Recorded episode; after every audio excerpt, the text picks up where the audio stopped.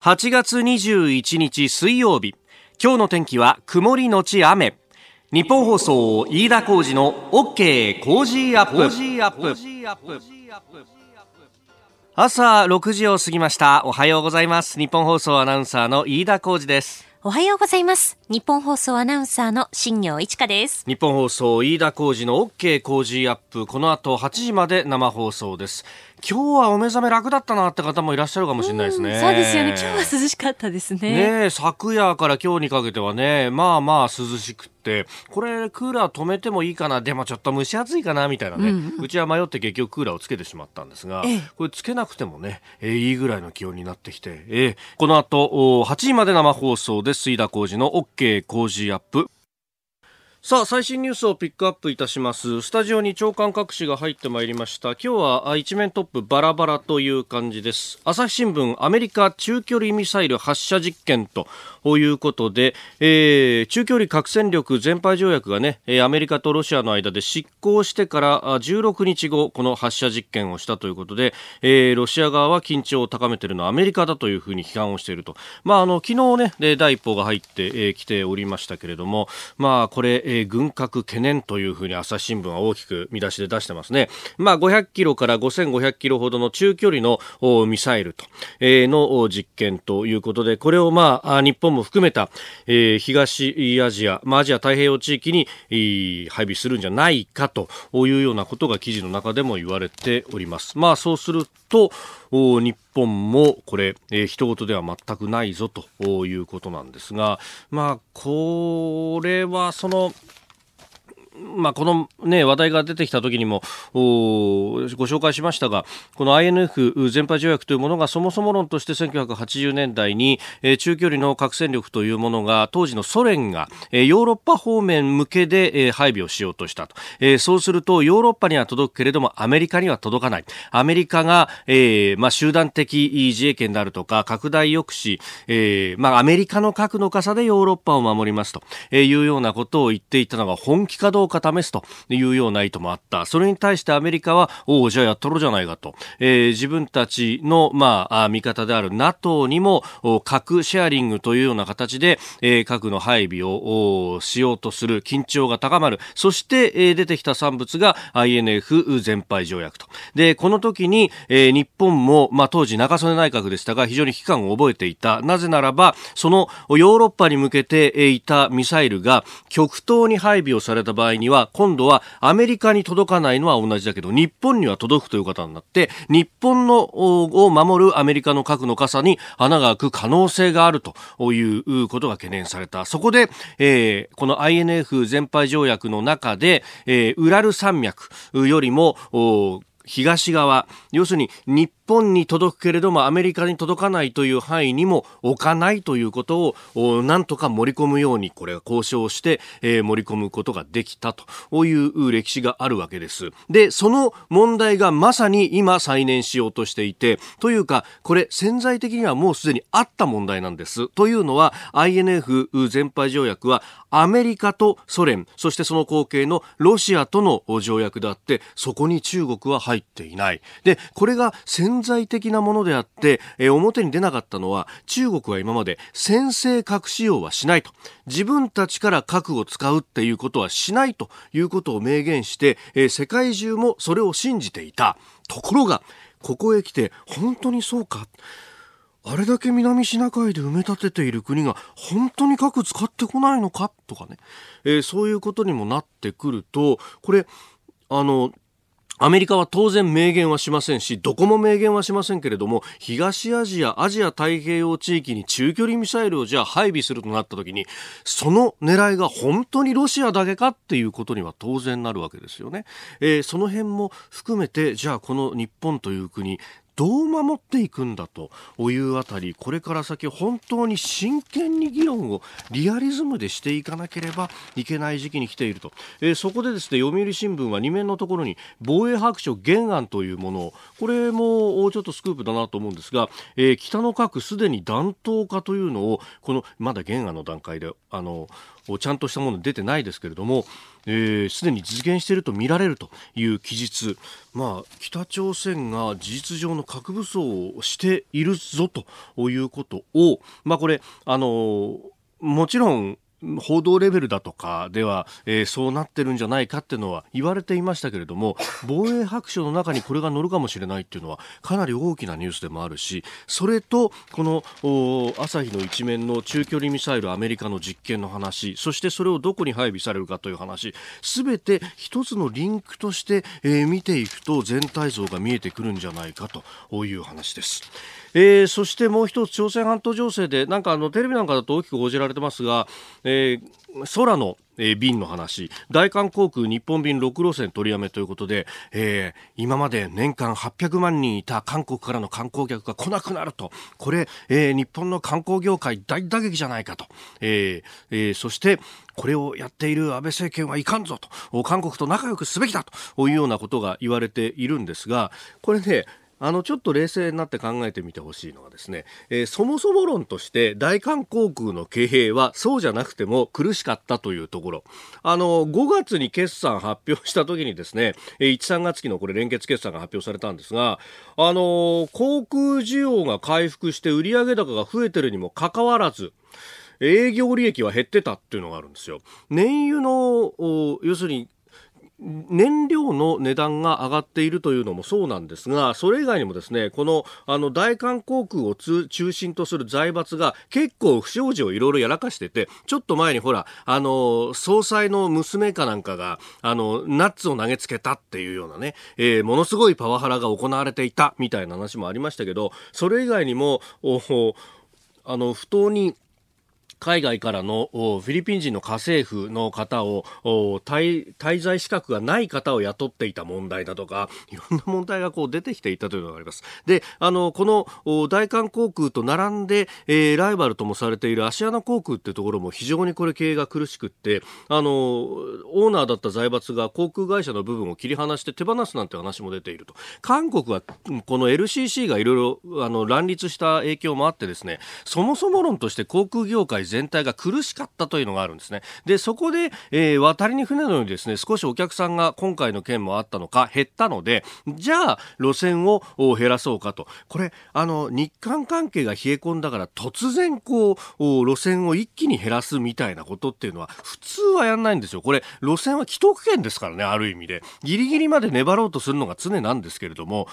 それを一気にこう減らすっていうのは、それ以外にも理由があったということ。で、えー、航空業界全体が今 LCC が伸びてきているせいで特にこのレガシーキャリアと呼ばれるような、まあ、あのところ日本でいうと JAL や ANA になるんですけども経営が決してあのイケイケどんどんではないぞっていうもともとの体質というものもあったはずなんですが全部省かれてますね。あなたの声を届けますリスナーズオピニオンです。えー、今日のコメンテーターはジャーナリスト佐々木俊直さん、ニュースについてのご意見をお待ちしております。えー、まずは立憲民主党と国民民主党が衆参両院で会派結成で合意というニュース、えー、それから日中の外相会談、え、米韓合同軍事演習終了、えー、G7 の首脳会議、これちょっと首脳宣言が出せるかどうかは危ぶまれております。え、それから小池都知事と二階幹事長があ蜜月アピールなんていうのがね、今日読売新聞の政治面は結構大きく取り上げてましたけれども、これについても聞いていこうと思います。あなたの声を届けますリスナーズオピニオンニュースについていろいろとご意見をいただいております。あの大韓航空も含めて韓国の航空会社の路線の休止だとかその辺についてですね、えー、ツイッターですが宇佐美秀之さんという方、えー、大韓航空社の経営状況分析おっしゃる通りです。路線運休で大量のは、えー、着陸枠スロットを削ることは、えーことの経営の悪化はやばいんです、え持っている航空機がリース物件だとリース料金や韓国内の中期料金の負担。航空会社は飛ばさないとお金稼げないんですよね。と、えー、いただきました。まあそれこそね羽田空港の離発着枠についてってね先週あたりに、えー、ちょっと放送で触れたばっかりですけれどもあれだって個の離着陸の枠で20億ぐらい稼げるみたいな話が報道されてたじゃないですか。飛ばさないことの方がね、もともと、あの、結構ギリギリのところで飛ばしてたりとか、うん、あと、あの、言われたのはですね、地方空港にこれだけガンガン飛ばしてこれるのは、実は、えー、JAL や ANA といった日本の航空会社に整備だとか、地上のオペレーションを全部委託してるからで、彼らが、えー、結構リーズナブルな料金で、きちんとした仕事をしてくれるから、あそこまで地方路線にも飛ばすことができるんだっていう分析もあって、っていや確かにそうだよなっていうのは思ったんですけれどもねさあ、7時台はコメンテーターの方々とニュースを掘り下げてまいります。今朝のコメンテーター、ジャーナリスト、佐々木俊直さんです。おはようございます。おはようございます。なんかようやく一息つけるぐらいの気候になってね。ねちょっと涼しいですよね、今朝ね。ね今朝はね。こんなに涼しいって気持ちいいことだったんだ どうですか？でも3拠点生活されてて。先週ずっとね、10日間ぐらい福井に行って、お毎日安い魚を買って調理をして食いまくってました。いいっすね。この時期だと何が旬になるんですか？この時期はまあ普通にアジとかね。あ、うん、あとあのー、まあそうですねいろいろありますね本当にいいな、うん、アジのたたきとか作ってね。琉球とかね作って。琉球。琉球あの九州のあの漁師料理ですよね。みりんとごまとかと叩いたやつを混ぜて。ああなめろうっぽいやつそうそう。あそれ美味しいですね。さて、先週から熱くお伝えしておりますが、今週は今週で熱くてお得なスペシャルウィークのお知らせです。来週の飯田浩二の OK 工事アップはこちら。中国、韓国、北朝鮮、緊張の夏、激論ロックゴー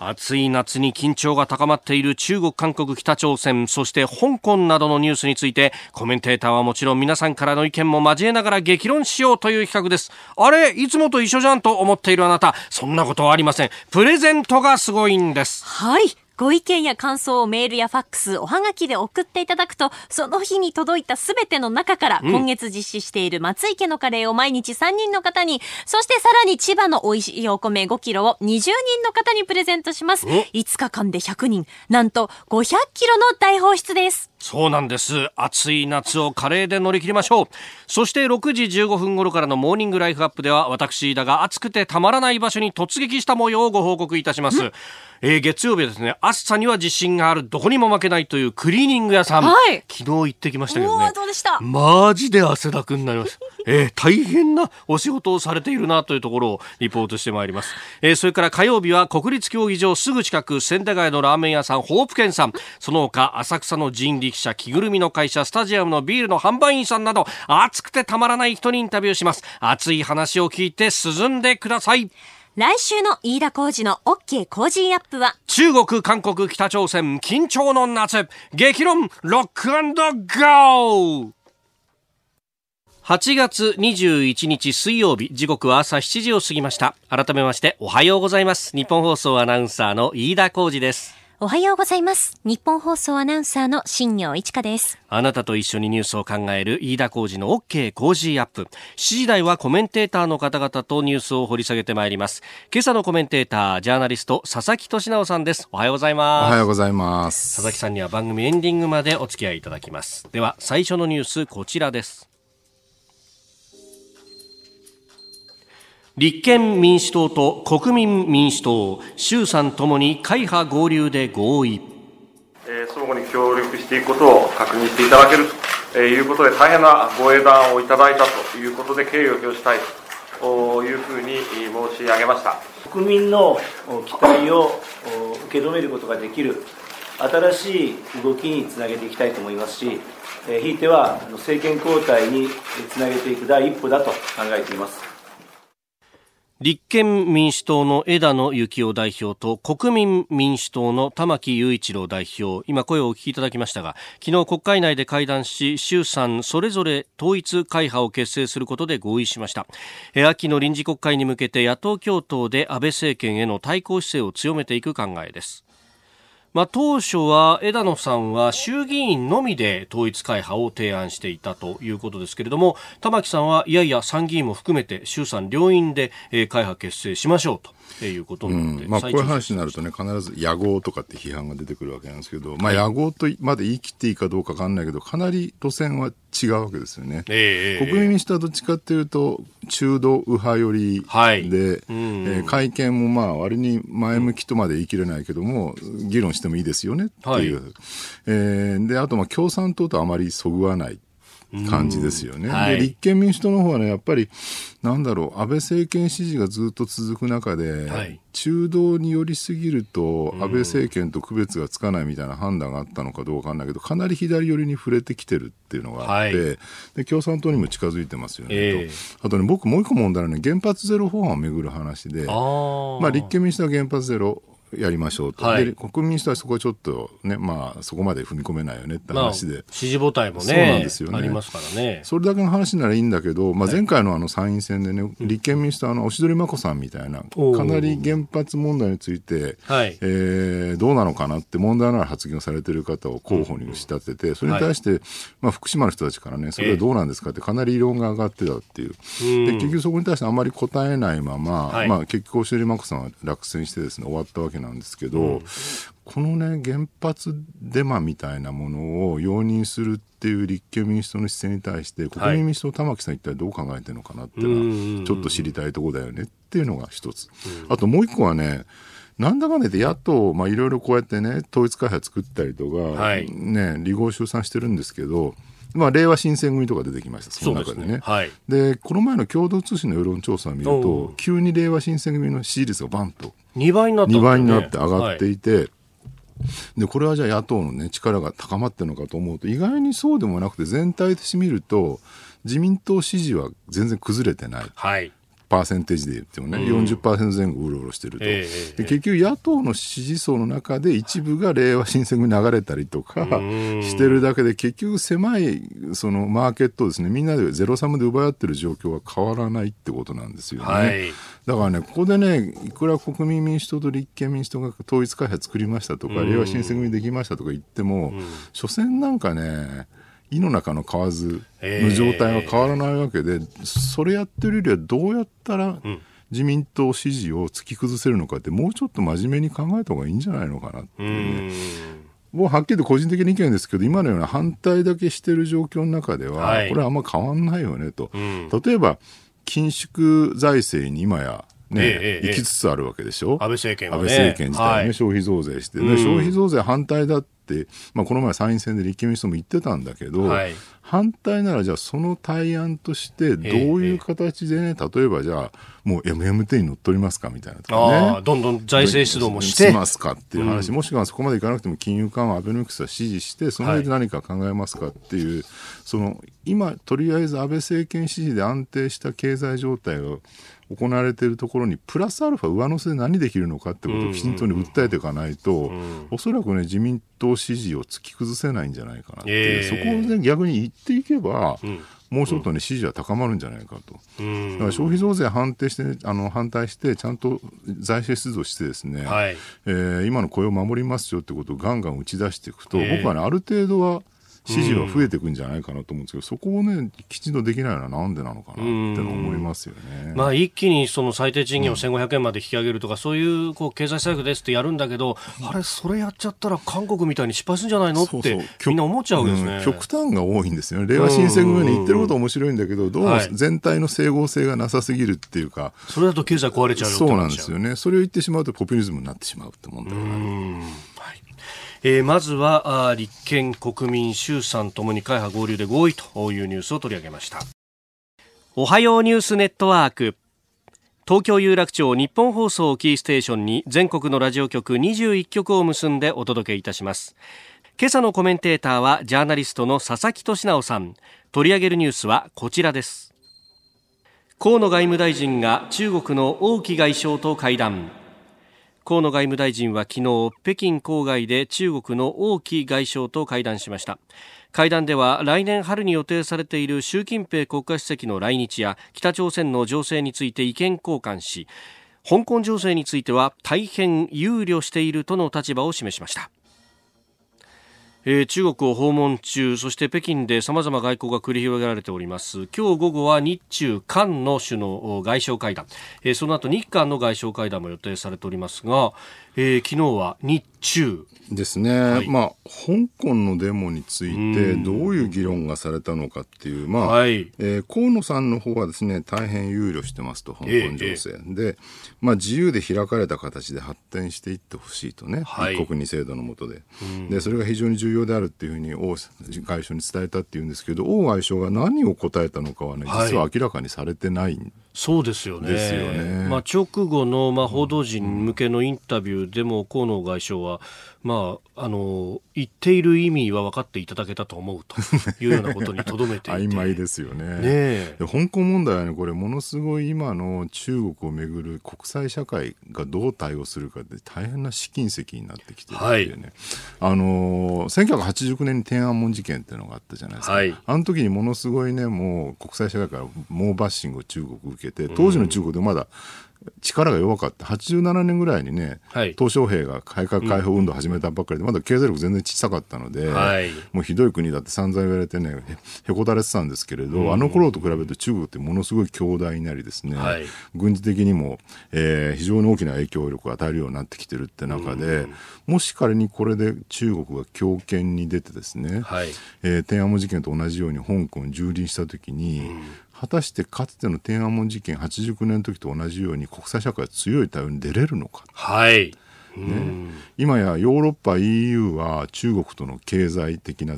つながりが非常に強くなっていてですね、はい、しかもまあ遠い国なので EU と中国ってね、あんまりこう強く出る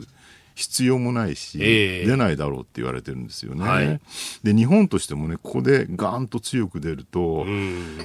かつてアメリカの後ろ盾があったからある程度ね日米の関係を強くすることで中国に対抗していこうってことができたんだけど、うん、アメリカがだんだん撤退していってですね自国の中にとどまりつつある状況の中では、はい、あんまり中国と敵対することはね、戦略上よろしくないみたいな判断当然日本政府として働くわけで、うそうすると仮に香港がこうなってもそうなってもですね、はい、あんまり強く出れないんじゃないのかなと。あまあ、これ河野外務大臣は、ね、デモが始まった時からツイッターなどで発言してますが、うん、それ以外の首脳で何か言及したというのは、まあ、日中首脳会談 G20 であったあそこで少し総理が発言したぐらいかなそうですよね。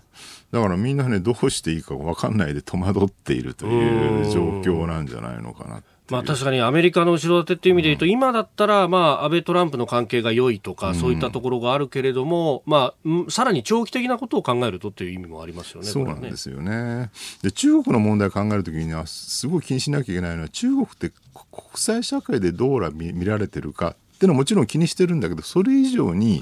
国内の引き締めの方がずっと重要だあの国ってね結局ね10億を超える人口を抱えていて、はい、しかもまあ広大な面積でですねあちこちにいろんなこうえー、力、パワーが潜んでるわけですよ、地方にも。そそれを抑え込む中央集権勢力を作るってのは、政権を作るっていうのは、ものすごい大変な力なわけですよね。で、そうするとね、国内で、例えばその香港デモに乗じてですね、新しい。パワーが台頭するのを絶対に防がなきゃいけないというので、それを抑え込むことにおそらく全力を挙げるはずであるとね。その時に多少国際社会から何か言われても、今やもう中国気にしないっていう段階に来てる可能性は多分あるんじゃないのかな、ね、これがいろんなこう見方が飛び交っていて、この間ちょっと台湾のメディアがどう報じてるのかっていうのを見てみたらですね、あの中国には2つの中央があると。ほうほう。で、習近平氏の中央と、それから上海を握っているあの、江沢民一派という。で、江沢民一派は、その先ほどもお話があった六四天安門事件、うんえー、あの時に、まあ、あの、すでに江沢民氏は中央にいたっていうのもあるから、あの武力を使うのいとわないんじゃないかと。で、一方で習近平氏は、あの、人民武警を深センに配置してデモンストレーションまではやるけど、それ以上やらないんじゃないかっていう見方。と、また全く別のもう一点が、そうなんですね。逆に江沢民氏の方は、上海を見てて経済をこう、司っている部分があるから、香港の自由な空気で海外資本が流れ込んでいる強みみたいなものの重要性を分かってるんで、逆にこう軍事的な動きは止めるんだけど、北京の習近平氏は分かってないから行っちゃうんじゃないかみたいな見方もある。ね。まあ、これ正反対なんですよね。まあ、反対ですね。でも、えあれですよね、今、習近平体制になってから完全独裁だって言われていて、まさか、ね、江沢民一派がまだ生き残ってたっていうのも不思議な感じですよね。あのね、他のニュース見てるとね、はい、長期的には中国政府はですね、えー、香港、まあ、隣に深セン。はい、でも橋も架けられてるんで、そうですね、深センと香港を一体化して新しい経済圏にしていこうみたいな、うんうんうん、あの目論みあるんですね。2040年代にはもうすでにね一国二制度が終わっちゃうわけだから、はい、そのあたり名実ともにもう中香港と深センが一つのエリアになると、うん、で実質今香港ってそのね中国に返還された頃はまあ金融センターとして非常に重要な場所だったんだけど、はい、だんだんだんだん地位は低下しつつあって経済的にはやっぱり今、アジアの金融センターってシンガポールの方が大きいよねと。はい、で同時にその経済的にも深センの意味ってのはものすごく大きくなってきてるわけですよね。中国の巨大企業は大体深センにはい、ね、本拠あの本拠地を持ってたりするわけで、そうなると、まあ、長い目で見れば香港は深センに飲み込まれていくっていう形になるのかなと。だから今ここは穏やかに終わらせておいて、えー、長期的にその香港と深センを一体化した経済エリアにしていくっていうのが多分中国政府の戦略じゃないかなって気はするんですよね。確かに橋を架けて新幹線も通してみたいな、うん、もうそういう意味で削り取っていく作業はどんどん進んでるわけですね。そうなんですよ。でもう経済的にもねかつては香港豊かで中国貧しかったけど、はい、もはやレベル的には全く変わらない、うんうん、もう中国の方が富が大きいぐらいになっちゃってるから。香港から出稼ぎに行くなんて話もありますから、ね、そうなんですよね。そうするとそこで別に香港に橋かけたからといって香港に人が流出するっていう状況でもなくなってきてるっていうね。うんえー、では続いて2つ目こちらのニュースです。米韓合同軍事演習が終了。今月5日から行われてきた米韓合同軍事演習昨日で終了しました。演習をめぐっては北朝鮮が短距離弾道ミサイルなどを立て続けに発射し反発を繰り返してきましたが演習が終わればアメリカとの協議を再開させる意思を示しているとされ北朝鮮の今後の対応が注目されています。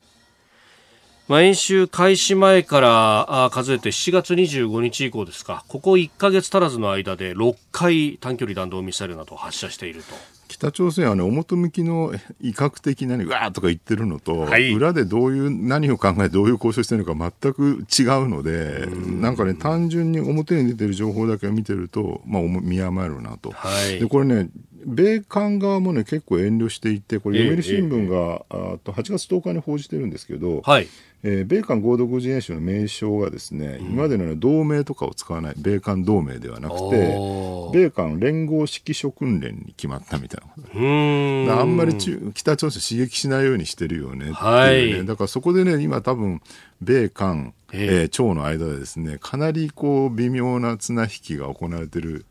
状況なのかなと。ただね、これ長期的に見ると、はい、米軍のとしてはね、韓国から撤退したいってなるんですよね。お金かかってしょうがない。はい、だからほら、あの、韓国軍の今、指揮権ってのは米軍が持ってるんだけど、朝鮮戦争以降ずっとそうですよね。有事の際の指揮権はと。ね、はい。で、これを、まあ、韓国側がかつては、はい。引き渡して返してくれって言って、うんうん、ずっと言ってた。ずっと言ってた。でも近年は、はい、いや返されたらやっぱり困るんで、うん、アメリカさん残ってくださいって言うようになってきてて、はい、でアメリカはいやいや何言ってんだお前ら返してくれって言ってたじゃないか、だから返すよっていうなんかよくわからない押し付け合いみたいなことが起きていて、はい、でまあでも多分返すことになるんでしょうねと、でそうするとひょっとしたら在韓米軍撤収みたいな話になりかねなくて、そしたら日本の第一列島線いわゆる沖縄から日本列島に至るところが、えーうんまあ、中国、北朝鮮、はい、もしくはその傘下に入ってしまった韓国との最前線になってしまうっていうね。これ、くしくも戦後に当時の国務長官のディーン・アチソンがこう敷いたとされるアチソンラインが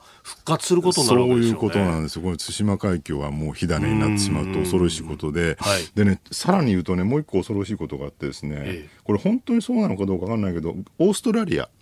のアメリカ、シドニー大学のですね、アメリカ研究センターというところがある報告書を出して、これがね、話題になってるんですけれど、はい、もはや米軍はですね、危険なほど過度に負担を課されていて、うんうん、えーもはや衰退する軍隊であると。だから太平洋を制圧する力はもはやなくて、中国と敵対できなくなる可能性があるっていう、ね、そういうレポート出してるんですよ。ってことはえ、はい、じゃあもう第一列島線どころか第二列島線、うん、グアムとか。グアムまで引く、ね、ハワイとかその辺りまで。ね。可能性があって日本は一体どうなるのっていう、ね、そうですよね。そこをどう守っていくか。そうなんですよ。これはまさにねほらずっと保守側でもあの左派の側でもね対米独立とか言ってる人いたじゃないですか、はい、あの望んでた状況がまさに生まれつつあるわけで嫌がおなく。でも本当にその望んでた状況が出てきたら我々はどうするのか、ね、そうですね。全く議論してないですよね そうなんですよね、ねうん、この時間佐々木俊直さんとお送りしてまいりました。おはようニュースネットワークでした7時27分になるところです。今朝のコメンテーターはジャーナリストの佐々木俊直さんです。引き続きよろしくお願いします。よろしくお願いします。続いて教えてニュースキーワードです。G7 首脳会議今週24日からフランスで開催される G7 先進7カ国首脳会議。会議では世界経済やイランの核合意などさまざまな議論が交わされる予定ですが自由貿易や地球温暖化の問題などについて各国の意見の隔たりが大きいこともあり例年発表される首脳宣言の採択が見送られるとの見方も出てきております。まああのね、毎回この揉めるところですが、もう一個ですね、えー、トランプさんがいろんなこう球を投げてきているというか、うん、えー、これ、ロシアを復帰させて G8 に戻すことが適切だということを表明したと、えー、ルーマニアの大統領と会談の前にホワイトハウスで記者団にこう語ったということだそうです。なるほどね、はい、G7 ってどの国かっていうとフランスアメリカイギリスドイツイタリアカナダそして日本と、はい、でもそれってもはや世界秩序の中で見ると、うんはい、大して影響力のない国ばっかだよねっていう話になるわけで、はい、まあ、ちょっと前までここにロシアが入ってて G8 だったんですけど、はい、例のウクライナ、クリミア併合問題で、えー、追い出されて G7 に戻ったって感じなんですよね。でも中国入ってないじゃんとかね。はい、インドはどうなんだとか。えー、結局言い出すとね、キリがないんですけど、まあ流れで言うともともとほら、まあ、戦後ね国際連合、はい、国連ができてでそこでまあ常任理事国みたいなのが大きな力を持ってたんだけど、うん、それだともう冷戦の中で何事も決まらないと、はい、ロシア、まあ、当時のソ連とですね中国とか入ってたんで、まあ、西側の先進国だけで集まってもう少し我々のその世界秩序を作っていきましょうってところで、うん、まあ、当時サミットって言ってましたけどねはいね、始まって当時の日本としてはねうわついに我々もサミットに入れたんだみたいなね、うんうんうん、なんか先進国のねアメリカ、イギリスと同じ仲間だってんでみんな大喜びして、えー、サミット参加国の一つっていう誇りを持ってたんですけど、今やこの低たらくっていう感じなわけですよね。はい、でね世界秩序って言葉があって、ええ、これヘンリー・キッシンジャーっていう、はい、70年代ニクソン時代の大統領補佐官、あと報道時代に国務長官だったのかな、はい、まあ、有名な政治家ですけど外交官で、キッシンジャーが言い出したワールドオーダーってことで世界秩序っていうのがあってこれをアメリカとか西側諸国が守っていくんだっていうね、うん、である意味ねその世界秩序がきちんと機能してた時代っていうのはこのサミット G7 とかがリードしてたりとかなんかね外交とかその国際問題ある種の正解があったと思うんですよね、うんうんうん、まあ西側の言ってることはなんだかんだ言って民主的だし正しいよねと、はい、だからそれがまあ一応正解でそれに対して反してるのは、うん、えー、ソ連は共産主義でけしからんとかね、はいいうことで終わってたんですけど今やねそのなんだろうキッシンジャーの言ってた世界秩序みたいなのが、まあ、もさや終わりつつあると、えー、ちょうどね3年ぐらい前にキッシンジャーがもうワールドオーダーそのままタイトルの本を出してでも読んだんですけど読むとねやっぱ世界秩序はこれは守んなきゃいけないと。痩せ我慢してでも守っていくしかないんだって書いてヒラリー・クリントンなんか当時これは素晴らしい本だって評価してたんですけど、まあ、キッシンジャーの願いも虚しくですね、はい、だんだんそれは終わりつつあるよね、という中でその西側諸国がリードするのではない新しい世界秩序が必要なんじゃないかって話にはなってきてると。はい、でね、さっきあの飯田さんがおっしゃったそのトランプが、ね、G7 にロシアを復帰させるべきじゃないかってこれ実はマクロンも言ってるんですよね。フランスのね。の。で何を言ってるかっていうとマクロンはもう G7 始まる前に、えー、プーチンとですね会談して、えー、ロシアもう一回 EU と仲良くやるよみたいなことを言ってるわけです。だからあんだけクリミア問題でロシア批判してたんだけど、もはやロシアなしでは、そのアメリカっていう力がだんだん薄れていく中で、ロシア、中国なしでもはや世界秩序守れないと、はい、だからアメリカの力が相対的に小さくなって、ロシアと中国が大きくなってきてると、そのロシア、中国、EU、もしくは日本とかね、そのぐらいの軸で、新しいもうちょっとこう穏健なですね、はい、ワールドオーダーを作れないかどうかっていうのは、多分今、世界にとっての大きな課題になりつつあるんじゃないのかなっていうことだと思うんですよね。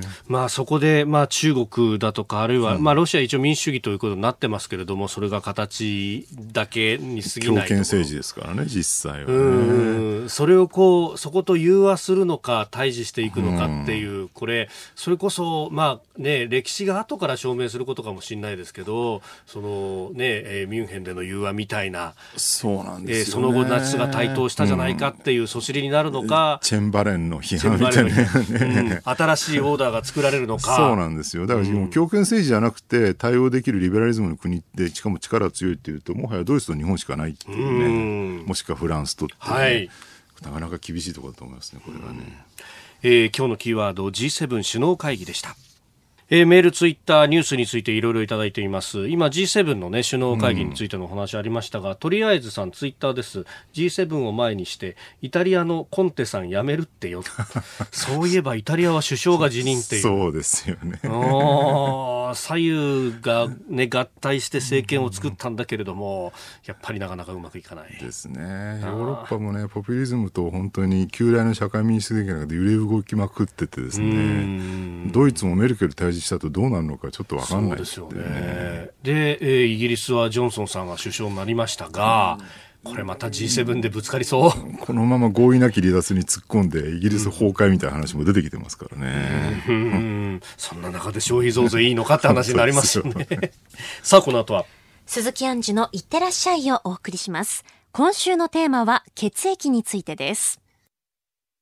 今朝のコメンテーターはジャーナリストの佐々木俊直さんです。引き続きよろしくお願いします。よろしくお願いします。続いてはここだけニューススクープアップです。この時間最後のニュースをスクープアップ。小池都知事と二階幹事長が小池氏の支援団体の会合に参加。東京都の小池百合子知事と自民党の二階幹事長が昨日小池知事を支援する政治団体100の会が開いたセミナーに講師として参加しました来年の夏に任期満了を迎え都知事選を控える小池知事。対立が続く都議会自民党に対し二階幹事長との良好な関係をアピールする狙いがありそうです。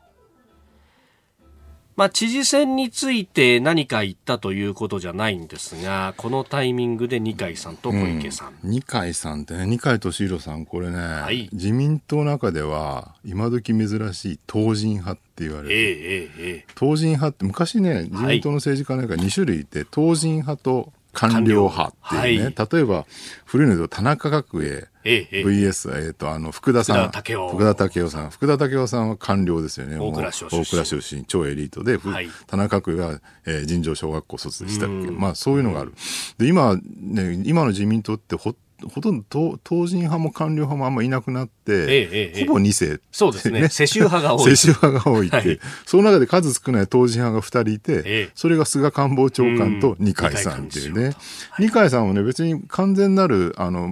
政治関係ないですお父さんは和歌山県会議員かなんかでも菅さんはお父さん農農家っていうね、もう完全にその地道に県会議員から積み上げてきて、はい、ここまで来た。叩き上げ叩き上げ。だからある意味ね古いタイプの政治家であるんです要するに対外的なって要するにまあ菅さんはねどっちかでも官房長官長い間やっていて、はい、よく記者会見で顔で見てるからイメージ良くなってきてるんですけどもともとほらムスッとしてて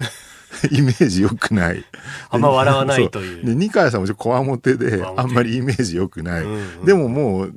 党人派ってやっぱ苦労人なので、はい、党内で人望があってですね、うん、人を引き継げるのがうまくて、はい、古文とかをちゃんとこう作ってっていうね、もう典型的な55年体制時代の古き良き、まあ良きかどうかわかんないけど、自民党の政治家って感じなんですよね。はい、だからこの人たちがね、実は今や自民党の中で大きな力を持ちつつあって、コントロールしてるっていう状況、僕ね、結構面白いなって思うんですよ。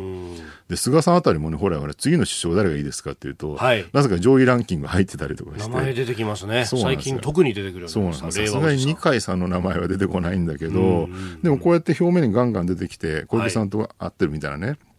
話になるとひょっとしたらどっかで浮上してくるかもしれないただねそうは言ってもねこの人たちやっぱり SNS 時代には適合してないやっぱりねまあそれこそほら昔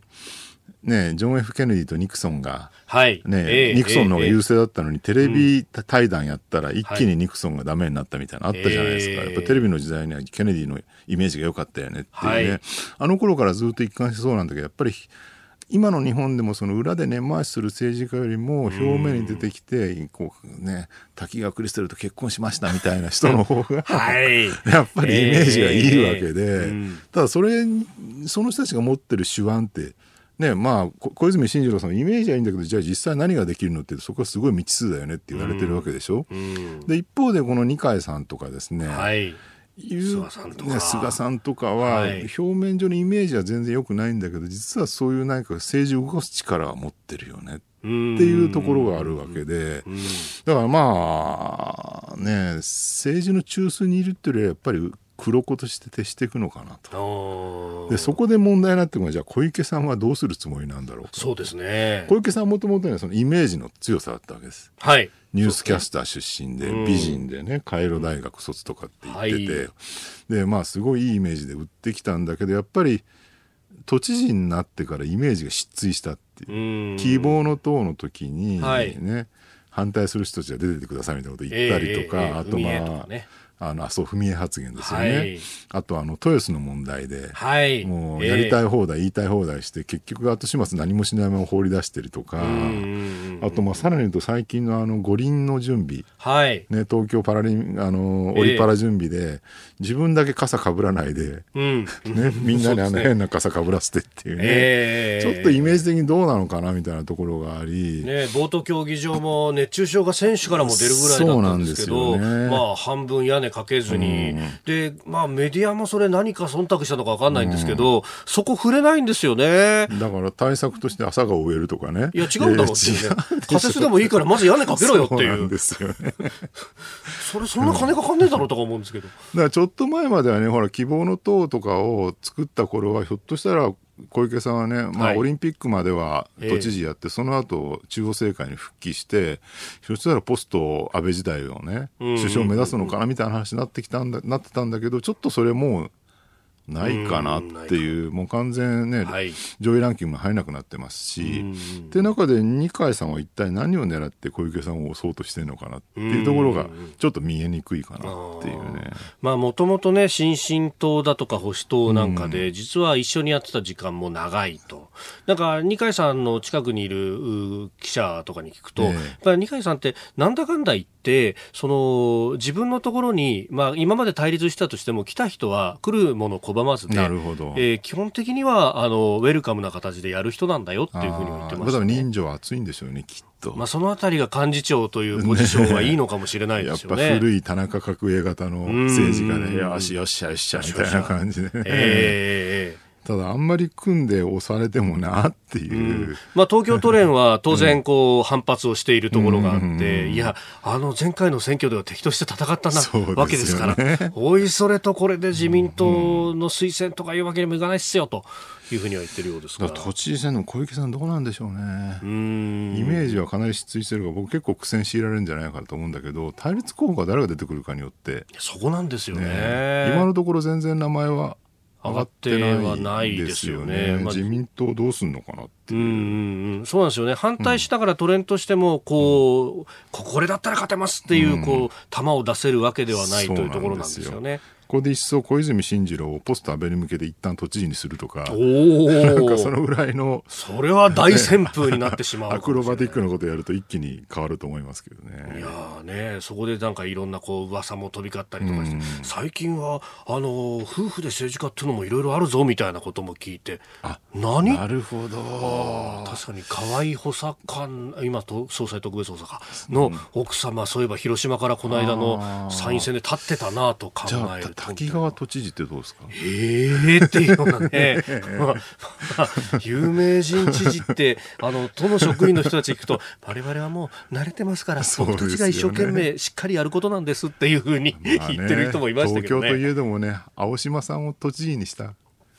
都民ですからね、えー、何も言えませんっていうところはあるかなという。うん。まあただ次このまんま選挙になると、うん、オリンピックとかぶっちゃうっていうのがね日程的にもね。ねそこはだから法律を作るなりなんなりしないことには、うん、でそうすると国会の関与があるんで、なるほど。まあその辺もあって二階さんと接近してるのかっていうような話も、まあありやなしやというところもあるんですが、うん、ただ来年のねオリンピックの時に一体都知事として名前が出てるのは誰なのか。いやそうですよね。ここが一番気になるところ。やっぱクリステルじゃないですか。なるほど、おもてなしからの、みたいな。おっと、そっち行ったか、みたいなね。対外的なイメージも良さそうだし。原稿もできる人。そうそうそう。まあ、まだね、えー、そして、そうだ、9月になると、党役員人事と内閣改造が控えてると。なるほど。えー、その辺も含めて、まあ、この先も駆け引きが続くというところでしょうか。ですね。えー、このコーナーも含めまして、ポッドキャスト、YouTube、ラジコ、タイムフリーでも配信してまいります。詳しくは番組ホームページご覧ください。